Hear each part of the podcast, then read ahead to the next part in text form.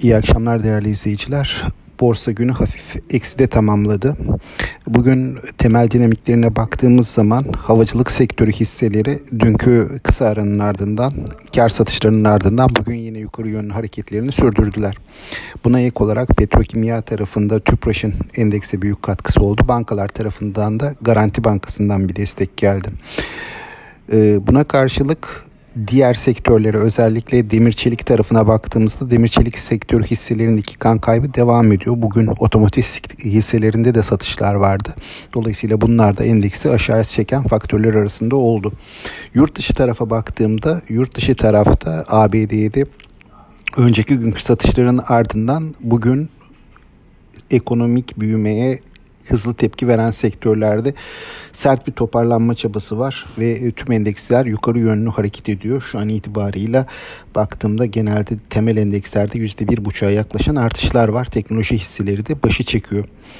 Ee, ABD'de bu toparlanmanın sebeplerine e, baktığımız zaman özellikle bugün imalat dışı sektörlerdeki PMI rakamları geldi. Beklentinin bir hayli üzerinde. Bu da ekonomideki canlılığın büyüme e, isteğinin devam ettiğini gösteriyor.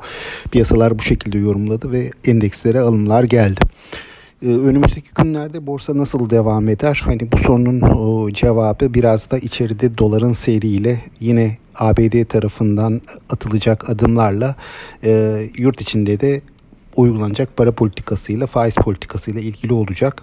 Bugün döviz tarafına baktığımızda döviz 8.85'in e, üzerinde e, bir destek sağlamış gibi görünüyor. Bu seviyelerin üzerinde kalıyor. Önümüzdeki haftalarda yine e, döviz yakından izleyeceğimiz, dolar yakından izleyeceğimiz faktörlerden birisi olacak. Ben e, hani yurt dışı tarafta risk iştahı bu seviyelerde kaldığı müddetçe yurt içi tarafta da sınırlı e, istek olacağını düşünüyorum. E, çünkü bizim tarafta özellikle yılın son çeyreği para politikası açısından, kurun seyri açısından biraz dalgalı geçmeye aday. Dolayısıyla e, yurt dışı taraftan ayrışmamız e, söz konusu oluyor. Yurt dışı tarafta sert satışlar geldiğinde biz nispeten daha e, dirençli kalıyoruz. Ama borsa yukarı yönlü de kuvvetli bir istek göstermiyor çünkü belirsizlikler fazla.